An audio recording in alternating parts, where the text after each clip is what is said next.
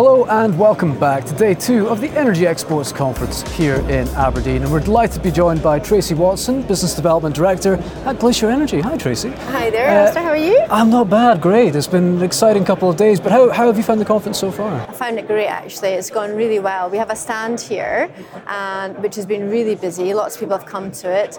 I really enjoy uh, being at an event in Aberdeen because I spend so much time in events out with Aberdeen because we're so relevant to the renewables, the hydrogen, the carbon capture, uh, and energy storage markets, that it's nice to have an event in Aberdeen that's relevant with good speakers at the conference and then also the networking opportunity as well. So it's been a really busy couple of days, and actually, I've been really, I really enjoyed it. So I think it's been really successful for Glacier Energy. And just talk to me. You mentioned kind of carbon capture, energy storage. Talk to me a bit about what you guys are up to in that hydrogen and energy storage space. Really, quite an exciting and kind of burgeoning area for us at the moment. Yeah. So we, um, Glacier Energy, we design and manufacture pressure vessels and heat exchangers. So we've got a very strong heritage in oil and gas, but pressure vessels and heat exchangers are, are relevant to oil and gas as they are to chemical plants and now also in hydrogen process and in carbon capture and energy storage. So we've done a, we've done a carbon capture project, we've done quite a few energy storage projects, and uh, we're working with quite a lot of the EPCs on what's happening in the clusters, the Track 1 clusters in the UK. But we have a special interest in hydrogen storage. So we are working with Robert Gordon University on developing a new type of vessel um, for hydrogen storage. I mean, at the moment, we've got so much generation uh, going on with offshore wind, ScotWind, for example. A lot of questions around grid, a lot of questions about what to do with that excess energy. So just talk to me about, I guess, the demand for that type of uh, facility, I suppose, and I, I suppose talking a bit about our manufacturing capacity here in the UK as well and some of the pressures there. Yeah, so I think you touched on it. There's Scotland, a massive wind capacity coming in Scotland, and what we're hearing in the market is that the grid are, is not going to be able to cope with all that electricity. So what do you do with excess electricity from uh, from wind or excess energy from wind? You could produce hydrogen. So there's quite a few projects like the, the Dolphyn ERM project of where they're going to look at producing hydrogen as source from um, from wind. Now, one thing you can store is hydrogen. So you can't store excess el- um, electricity, though there are lots of smart companies looking at ways of doing that. And the use for hydrogen, I mean, I think the UK government want 10 gigawatts of hydrogen by, by 2050 and Scotland by 5 gigawatts by 2030.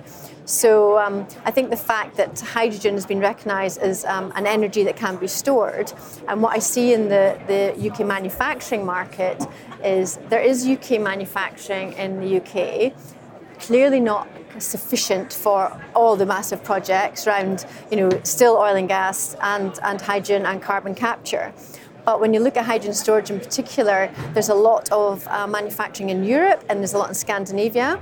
They're very expensive. That's what I'm hearing from the market. Hydrogen storage is very expensive and also very long lead time. So it could take up to 18 months to get um, vessels or a bank of vessels manufactured. So we're working with Robert Gordon's University and we're trying to come up with, um, we're doing R&D. We got funded by the Scottish Government, only at All Energy a few weeks ago and we're looking at developing a new type of hydrogen storage vessel that's competitive in the market with shorter lead times. So we want Scotland to really be a major hydrogen storage player so that we can um, develop something that's that's cheaper and faster than that's currently there to really put the UK manufacturing of hydrogen storage at the forefront because at the moment there's a danger it will go out with the UK. Yeah, and, and with that kind of lead time you can really see how things are going to build up and build up fast. Um, just talk, you mentioned obviously not just hydrogen, but oil and gas and other areas too. Just tell me a little bit about the split of the business for Glacier, not, not just I guess here in the UK, but we're at an exports conference uh, and the international picture as well. Well, Glacier, not only do we design and manufacture pressure vessels, we also have a big play into wind. So we um, have a, a, non-destructive testing inspection company that works with um, several big mon- manufacturers of the monopiles for wind. So what our role is in that is that we inspect the welds on the monopiles, so the tubes get welded together. We inspect the the wells. So um, that's a, a, really big um, play into into wind. Along with we do um, inspection of um, onshore wind, so the blades inspection, the turbine, the nacelles. So I think again that supply chain needs to sit in the UK, and we're really keen to, to, to supply that and to build that and make sure that the wind supply chain doesn't sit out with the um, out with the UK Was there a second part to your question that I missed? Uh, it was more about this. Well, I think you kind of touched on both parts there, but I was just kind of going to lead on from that. And once again, talking about the, the wind services piece, at a conference like this, you've got this opportunity to really showcase that to, to yes. the world, really. And it's really relevant. So, what we find is onshore in service wind is as relevant in the UK, but there's lots in Europe and Scandinavia. So, we've been doing multiple projects in Europe and Scandinavia, inspecting blades, inspecting the turbine. So, it's a very exportable skill and, um, and we're certainly building some momentum in that. So that's an area where we're doing again a, a lot of R&D around repair of, of blades, so that we can become really relevant in the global market. So it's not just UK focus; it's UK expertise that we're wanting to bring to the to the rest of the world. So it's um, it's a really interesting and exciting time for Glacier. Fantastic. And let's just circle back to that first question: How important are uh, events like this, not just for yourselves as a company? We're talking about Aberdeen as a city as well. Uh, just, uh, your view on that that, and I guess kind of hopes, kind of takeaways would you hope people to come away with from this? I think events like this are massively important for uh, Aberdeen, for Scotland, and for just UK PLC. It's um, very easy to look at manufacturing elsewhere, Asia, where it's potentially cheaper. We need to have homegrown and very exportable. So we need to get the cost of some of these items down. We need to make hydrogen more efficient, and we have the skills because we Aberdeen particularly has the oil and gas background. There's so many, you know, there's a lot of engineering capability here.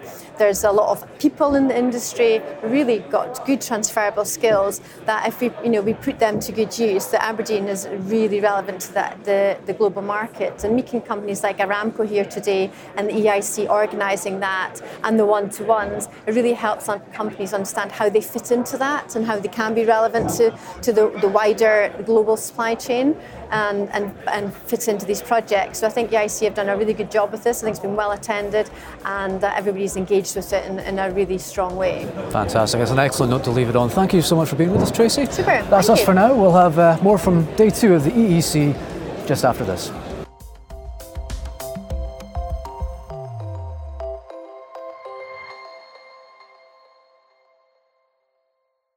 Out Loud is the podcast from Energy Voice, leading the global energy conversation.